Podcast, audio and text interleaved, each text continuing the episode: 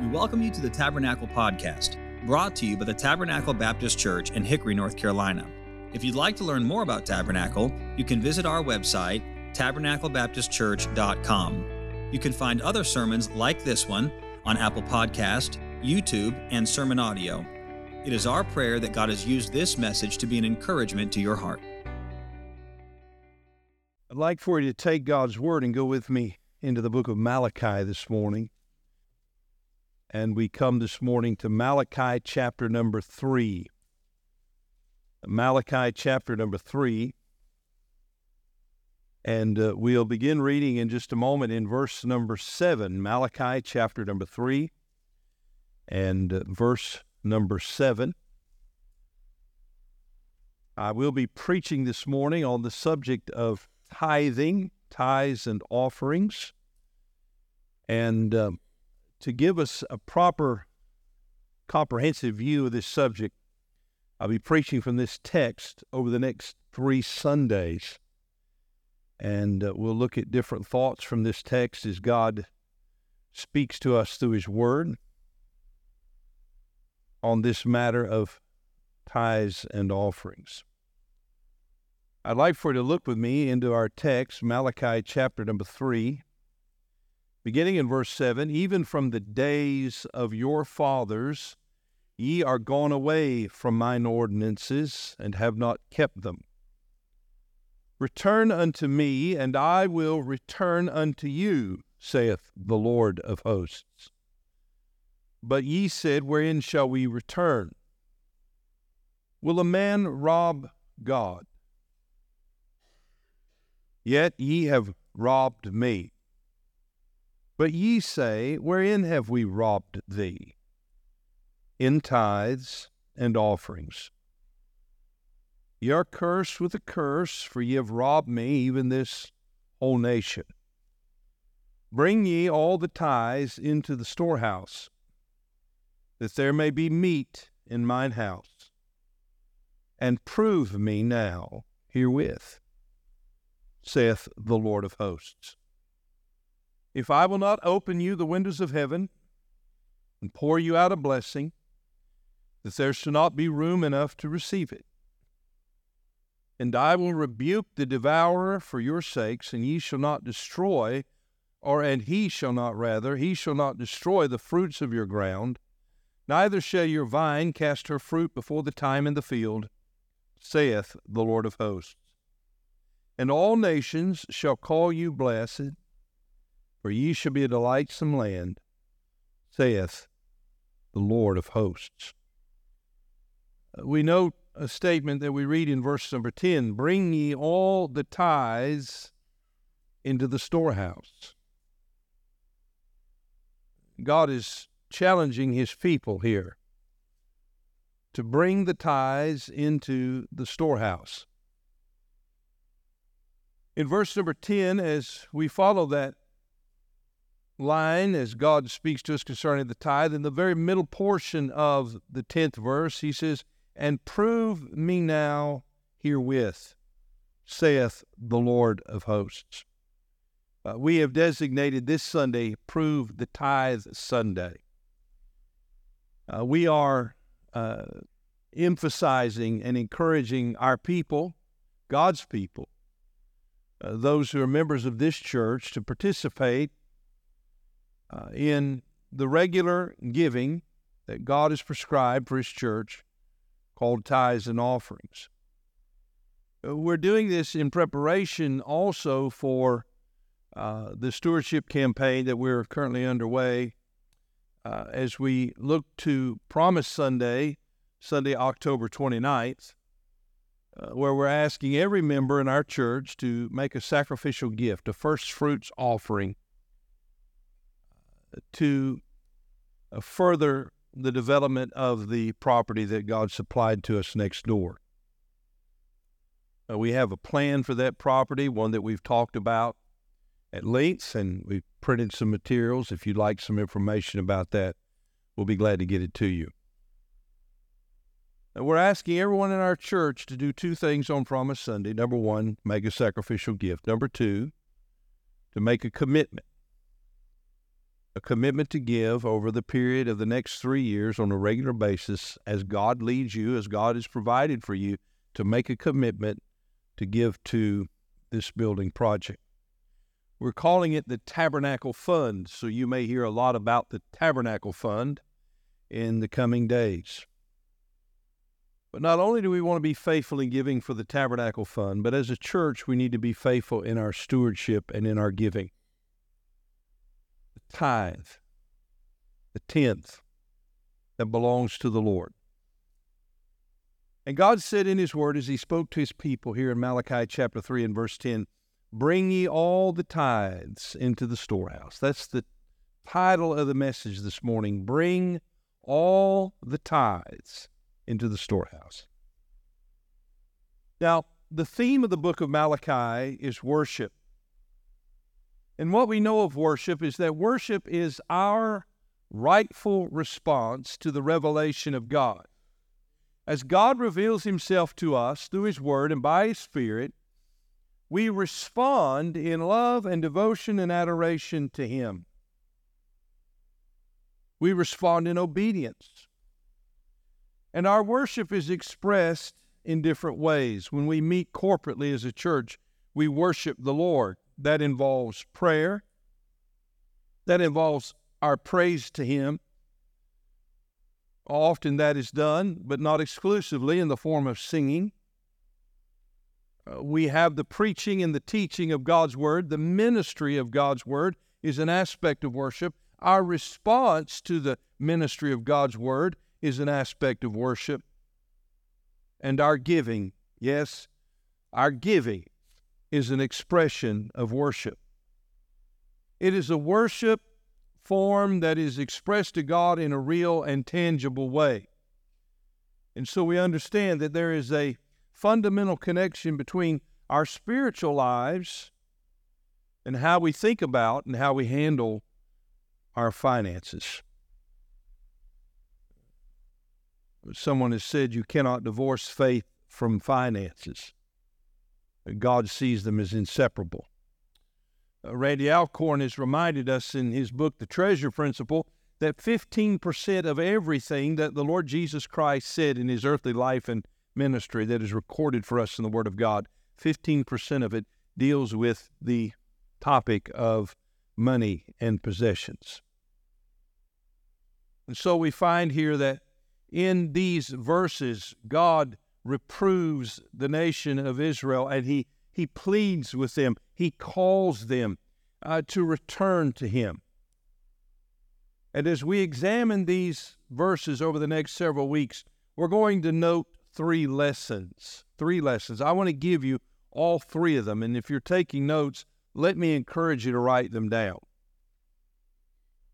But we'll note, first of all, the controversy concerning the tithe. The controversy. Uh, money is a controversial topic to discuss. Secondly, the cost of disobedience concerning the tithe. And then, thirdly, the confidence we have in bringing the tithe. The confidence we have. Well, I want to speak to you first of all on the controversy concerning the tithe. And I want you to know that the controversy was a controversy that God had with his people.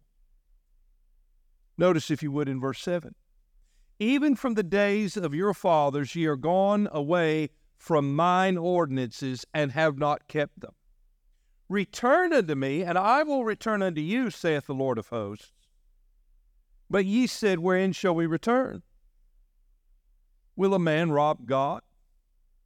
Yet ye have robbed me. But ye say, Wherein have we robbed thee? In tithes and offerings. You see, we find from the words of Malachi the prophet that the people of God had gone away from his ordinances, meaning they had not kept them. They had strayed from him. And God, in his grace and in his mercy, is pleading with his people. As in the book of Isaiah, when the Lord said, Come, let us reason together, saith the Lord. God is a God of reasoning. He's a God of mercy. He's a God of patience. He's a God of love. And so he is lovingly speaking to his people. He is pleading with them to come back to him. Why? Because they've been disobedient to him. They had gone away from him. And now they were living absent of his blessings. You see, when God gives us a command in the scriptures, it's not to make us miserable. No. God doesn't give us the thou shalt nots so that we can live unhappy lives. God gives us the thou shalt nots to protect us, to keep us from things that will harm us. God gives us the thou shalt to guide us and direct us into His blessing. And God is concerned. His people are living in disobedience to Him, they're living outside of His blessings. Therefore, He calls them to return to Him with the promise that He would return to them. Now, let me just be clear God has not departed from them. Look, if you would, in verse number six. He says in verse 6 of chapter 3 For I am the Lord, I change not, therefore ye sons of Jacob are not consumed. God says, I haven't left you, I haven't forgotten you, I change not. I am a covenant keeping God. You are my people. I am merciful to you, but I want you to know that in your disobedience you are living absent of my blessings. If you will return unto me, then I will bless you in exchange. So there's a warning for us here in verse 7 that I'd like for us to note. And here it is. When we neglect the worship of God, we'll soon stray in our walk with God. That's exactly what's happened in the nation of Israel here in Malachi chapter uh, number 3. In fact, all through this book, Malachi has prophesied against the Jews. Why? because they had gone away from the Lord. They had gone away from Him in love and devotion. They had gone away from Him in reverence to His name, the sacredness and holiness of His table. They had gone away from the truth of God's Word and the observance of His law. They had gone away from the Lord in their homes and in their marriages by forsaking their wives. And they had gone away in the area of their tithes and offerings unto the Lord. So the message of Malachi, the last message in the Old Testament, by the way, is a very fitting message for today. Because we find ourselves as a nation and culturally, as, as even, even in the church, we find many of these same problems. And by the way, God was speaking to his people here. And we find that there's a temptation that we're faced with. Idolatry is a sin that surrounds us, like an invading army, try to penetrate our hearts. The idols of this world, they, they beckon us. They call out to us. They're the gods of pleasure, the gods of possessions and wealth and power and entertainment. All the things that captivate our hearts and minds. They demand an offering, by the way, these gods. An offering of our devotion, our time, and our money. And it's in the worship of these idols that we rob God of the worship that He alone deserves. The Bible says in the book of Exodus, chapter 20, I am the Lord, verse 2, I am the Lord thy God, which have brought thee out of the land of Egypt. Don't forget about me. That's what he's saying. I am the Lord. Verse 3 Thou shalt have no other gods before me. So we find that giving is a spiritual issue, not simply a financial one. In Luke chapter 16, would you turn there with me just a few pages over from the book of Malachi? Luke chapter number 16 the Lord Jesus speaks to his disciples and those who attending his preaching. In Luke chapter 16 and verse number 10, he says, He that is faithful in that which is least is faithful also in much. And he that is in unjust in the least is unjust also in much. If therefore ye have not been faithful in the unrighteous mammon, Who will commit to your trust the true riches? What is, Pastor, the unrighteous mammon? What is he speaking about? He's speaking about our material goods, our possessions, our wealth. He's speaking of our responsibility to be stewards in his kingdom. You see, if we're going to get this matter of tithes and offerings correct, we have to understand who has the ownership here. Who has the ownership? Is this ours or is this his? The Lord says in verse 12, And if ye have not been faithful in that which is another man's, who shall give you that which is your own? No servant can serve two masters, for either he will hate the one and love the other, or else he will hold to the one and despise the other. Ye cannot serve God and mammon. In other words, there are two competing gods here in this context money or the Lord. So we understand that giving is a spiritual issue, not simply a financial one. And notice what he says back in Malachi chapter 3 in verse number 8. It's really a shocking question, isn't it? Will a man rob God? What do we learn about these Jews? We learn that they were guilty of robbing God. Now, how do you rob somebody? Well, there's only one way to do it. It's when you take what belongs to someone else. And God said, You've taken what belongs to me. You have robbed me of that which is mine. How daring a thought is it to think that someone, a man, will a man rob God? That's a pretty bold thing to do, isn't it? Matthew Henry referred to those who rob God as wicked servants who not only run away from their master, but run away with their master's goods. In the Enduring Word commentary, we read that there were four things that make this such a shocking thing. I just want to give them to you quickly. Number one, robbing God is a daring thing to do. Maybe you've seen the videos that I've seen where these people go into these shopping uh, shopping centers and malls and stores, and a group of people will just go in and take what they want and just walk out the door. It's appalling, isn't it?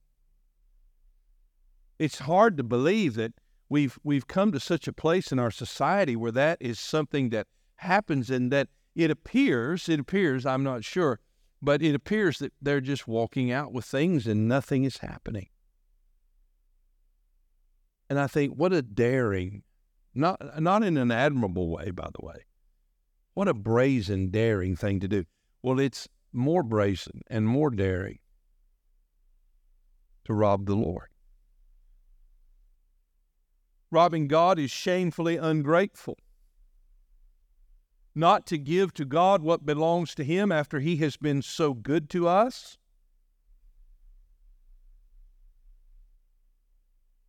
It's beyond definition. It's beyond our ability to even consider the ingratitude of such an act. Robbing God, thirdly, is senselessly self destructive. It's self destructive. And then, fourthly, robbing God will certainly result in punishment. So the question was will a man rob God? Wherein have we robbed thee? They said. In tithes and offerings. Well, so that comes to another question. What is the tithe? What is that? Well, the tithe simply means the tenth. The tenth. And we learn from God's word that the tithe, the tenth, belongs to God. As I said a moment ago, it's really all about the proper view of ownership. You see, God is not asking us to give what is ours to Him. No. God is asking us to give what is His to Him. And His part that He asks us to give back to Him is the tenth, the tithe. The Bible says in Psalm 24 and verse number 1 The earth is the Lord's and the fullness thereof, the world and they that dwell therein. It all belongs to God. In fact, Haggai, when he was prophesying to the people uh, to rebuild the temple after they returned from captivity, he reminded them of this in Haggai chapter 2 and verse number 8. The silver is mine, and the gold is mine, saith the Lord of hosts. God owns it all. And when we tithe, we're just simply giving to Him what belongs to Him. We are proving then our faithfulness, our worship, our love to Him, our devotion to Him. And when we tithe, we honor the Lord, as Proverbs 3 9 tells us. We honor the Lord with our substance and the first fruits of all our increase, that tenth that belongs to the Lord. That means whatever I earn at work, the tenth belongs to the Lord. Whatever I earn in my investments, the tenth belongs to the Lord. The first fruits of all my increase, I'm to honor God with. Well, there are some who would say and ask and have, does tithing apply to the church today? There are those who would say tithing is simply a requirement of the Old Testament law and it no longer applies to the New Testament church. But I want to say to you that Abraham would firmly disagree. And I'd like to invite you to turn with me to the book of Genesis. So go back with me to Genesis chapter number 14. Genesis chapter number 14. Because the first mention of the tithe in the Word of God is in Genesis 14. Abraham has come from the rescue of his nephew Lot. He has returned with Lot and with all those who were taken captive by the kings of the south. And uh, as he returns in Exodus chapter 14, in verse number 18, the Bible says that he meets Melchizedek.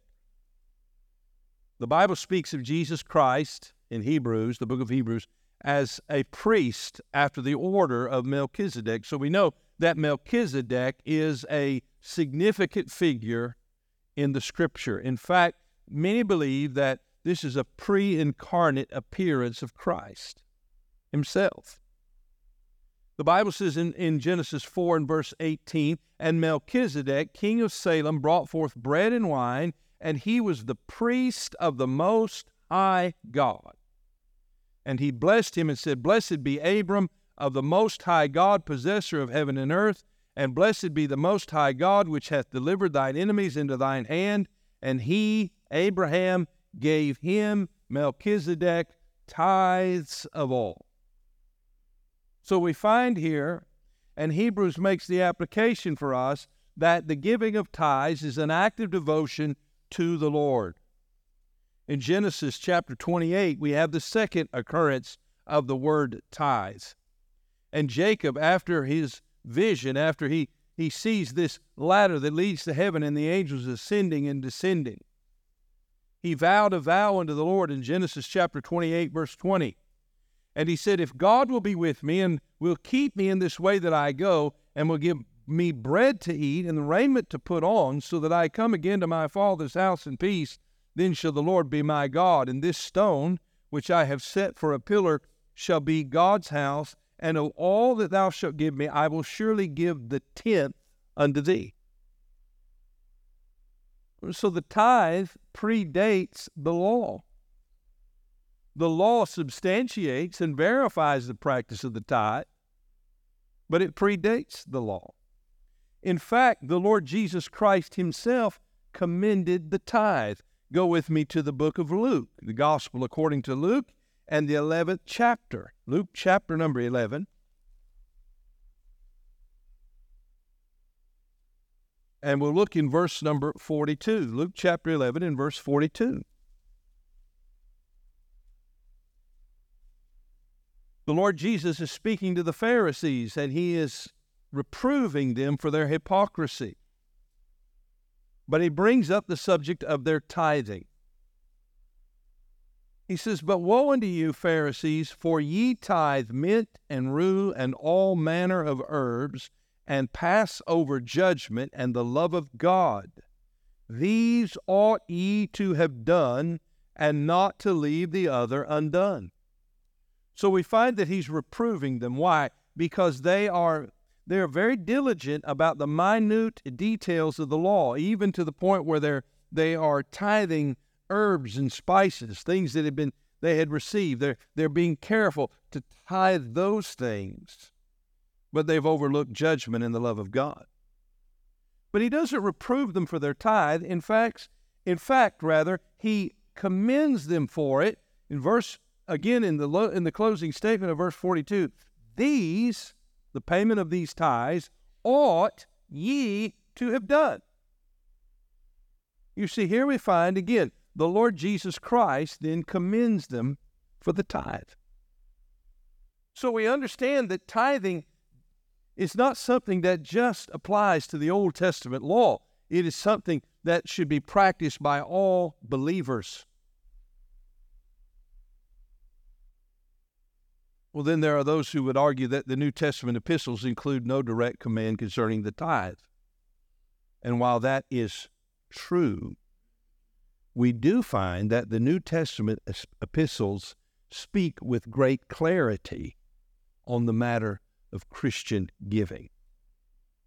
And I want us the next few minutes just to look at some of these verses and see eight guiding truths. And I'll give them to you quickly. I know that makes you nervous, right? You hear the number eight, right? Eight guiding truths for Christian giving. Eight guiding truths. And by the way, if you don't put a pen to the paper, you're not going to remember these. I want you to look with me in 1 Corinthians chapter 16. 1 Corinthians chapter 16 and verse number 1. Hold your place there. We'll, we'll, we'll move over to 2 Corinthians in just a moment.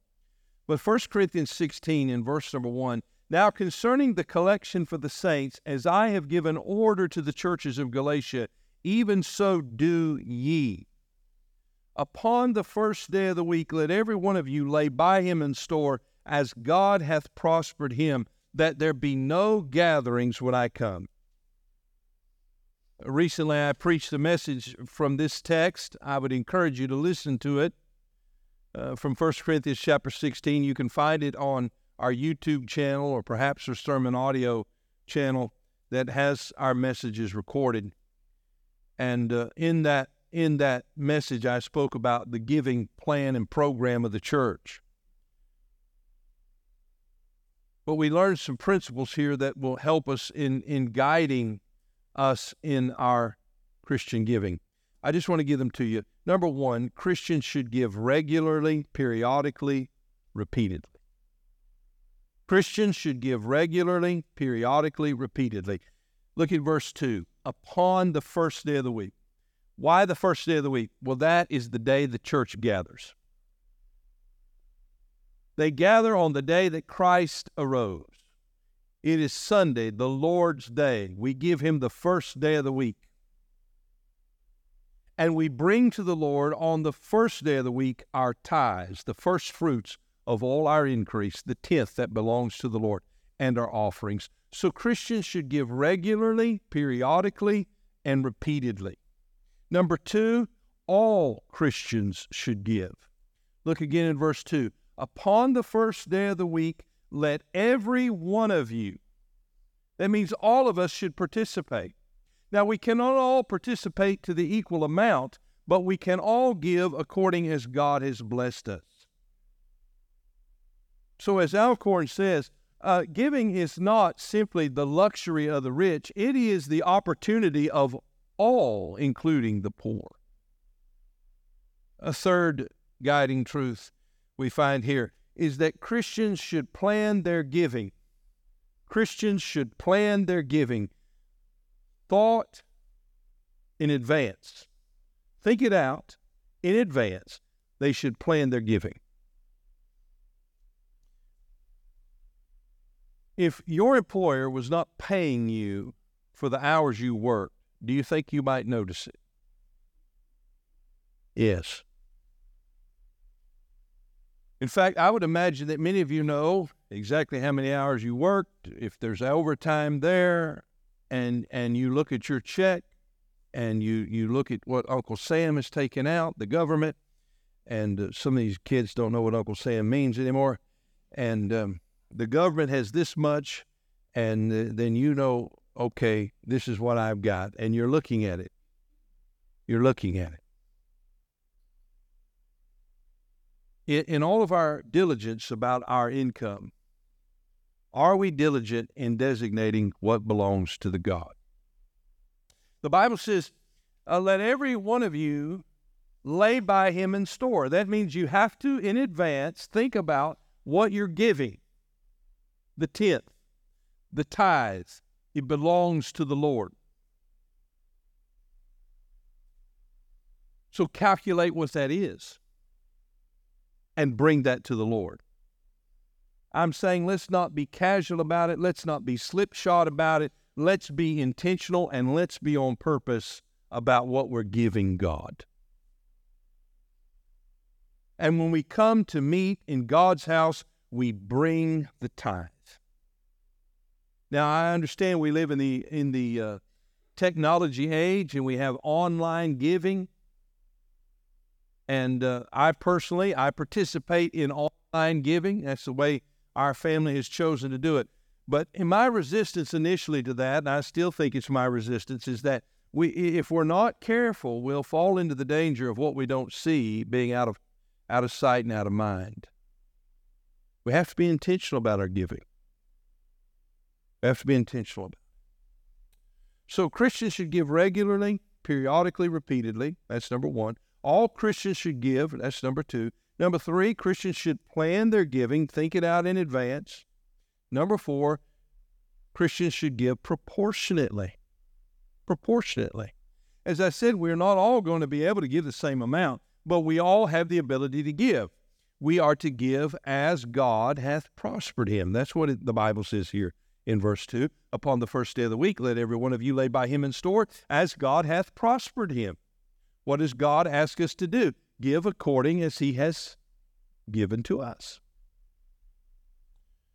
You remember when the Lord Jesus and the disciples were at the at the temple and the treasury and they were watching the wealthy people cast in their treasury and then comes the poor widow woman with her two mites, just a minuscule, very minuscule offering, and the Lord says to his disciples, this woman cast in more than all of them. In fact, in Mark chapter 12 and verse 44, he says it this way for all they did cast in of their abundance, but she of her want did cast in all that she had, even all her living. You see, God gave her more credit than anyone who had came before because she gave everything she had. So we learned that we are to give proportionately. Number five, let me give you this one Christians should give privately they should give privately. That doesn't mean someone can't see you put an offering envelope in in the plate. That doesn't that's not what he's referring to. What it's referring to is that we're not publishing what we're giving. By the way, when you give in this church, the only people that see that is the treasurer and those who help the treasurer count the money and the offering. The pastor doesn't see it, doesn't want to see it. The staff doesn't see it. Just those who have been elected by the church to handle that responsibility. They're the only people who see it, and they have proven to be mature people and uh, people who are very discreet. So our giving is unto the Lord. It's not to be celebrated or promoted, right? Matthew chapter 6, verse 1. Take heed that ye do not your alms before men to be seen of them. Otherwise, you have no reward of your Father which is in heaven.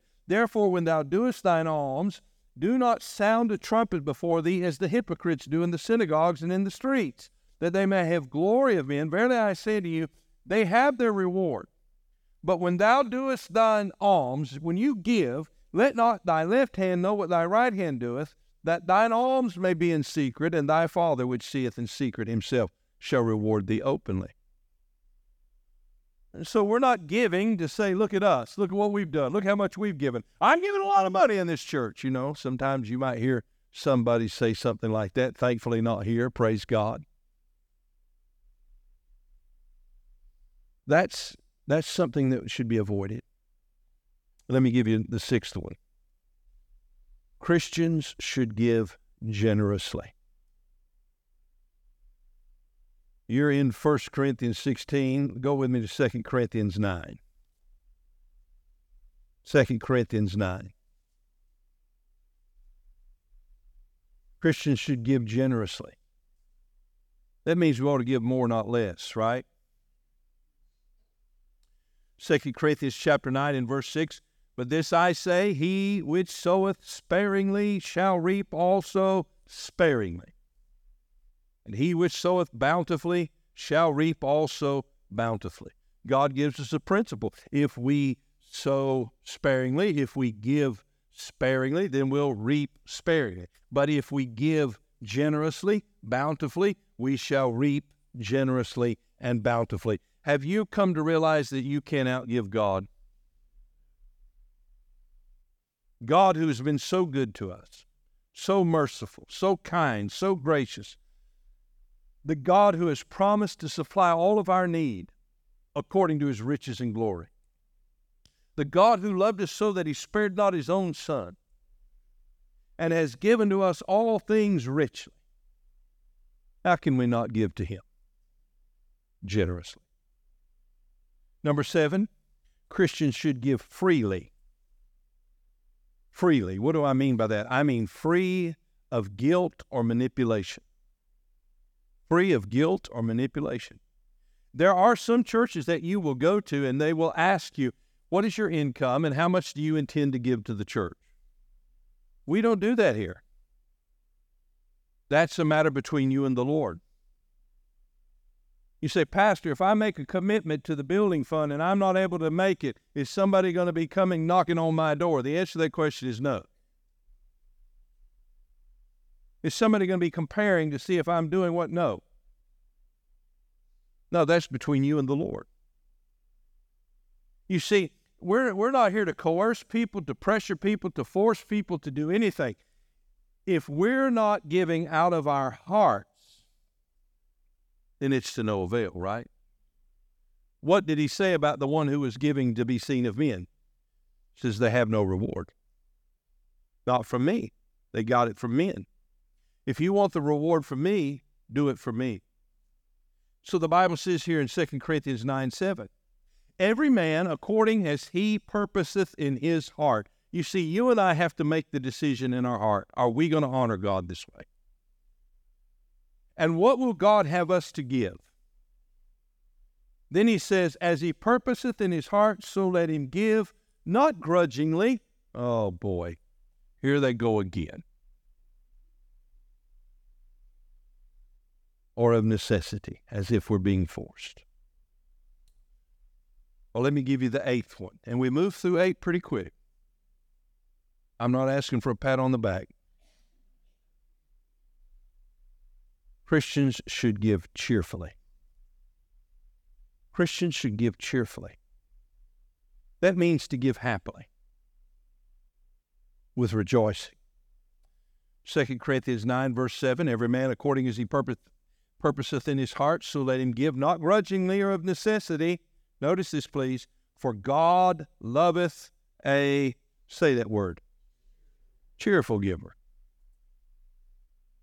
Now, Many of you have heard preachers preach this text, and the, the word cheerful means hilarious. Just happy to give. You see, God is able. That's what Paul said. God is able to make all grace abound towards you, that ye always having all sufficiency in all things may abound to every good work. We can rejoice in the fact that God has worked in our hearts. God has been so good to us. God has provided so wonderfully for us that we have an opportunity to give and give cheerfully to Him. So there are eight guiding truths for us concerning Christian giving. In fact, Paul even introduced a higher motive for giving than the keeping of the law for the Jews. And that motive for the New Testament Christian is grace. Grace. Well, you're in 2 Corinthians 9. Would you look in chapter 8? Chapter 8. Moreover, brethren, we do wit, we do you to wit, verse 1 Moreover, brethren, we do you to wit of the grace of God bestowed upon the churches of Macedonia. God blessed through his abundant grace the churches of Macedonia. How that in great trial of affliction, in the abundance of their joy and their deep poverty, abounded under the riches of their liberality. For to their power I bear record, yea, and even beyond their power they were willing of themselves, praying us with much entreaty that we would receive the gift and take upon us the fellowship of the ministering of the saints. Here's the churches of Macedonia because of God's grace, God's riches at Christ's expense.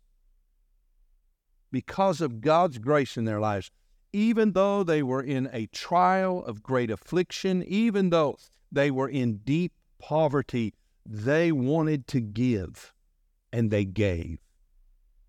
And Paul says in verse number seven, Therefore, as ye abound in everything, in faith and utterance and knowledge, and in all diligence, and in your love to us, see that ye abound in this grace also, the grace of giving. Verse 8 I speak not by commandment, but by occasion of the forwardness of others to prove the sincerity of your love. For ye know the grace of our Lord Jesus Christ, that though he was rich, yet for your sakes he became poor that ye through his poverty might be rich. The Lord Jesus Christ left the throne room of heaven and became a man without ceasing to be God. He took upon himself the form of a servant. He walked among men with no place to lay his head at night. Jesus became poor for us. He suffered because of our sin. He died for us so that you and I can have an inheritance in heaven eternal and fadeth not away.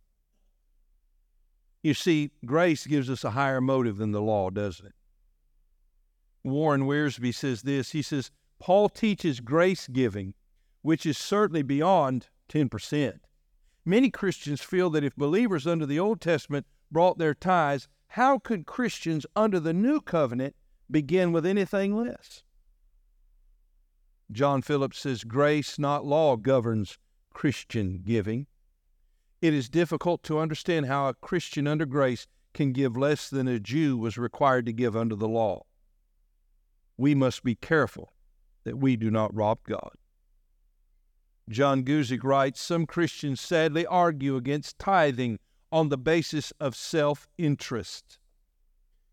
Nevertheless, because giving is to be proportional, we should give some percentage, and 10% is a good benchmark. For some people, 10% really should be the beginning of their giving and not the end. If our question is, How little can I give and still please God? then our heart is not in the right place at all. So there's the controversy concerning the tithe. I think God has helped us clear it up, hasn't He? Thank you for listening. We pray that God has used His Word to speak to you today. If you'd like to learn more about Tabernacle, you can visit us online at tabernaclebaptistchurch.com. There, you will find additional information about our church, opportunities to partner with us financially, as well as other resources that we hope can be a help to you. May God bless you, and thank you once again for listening.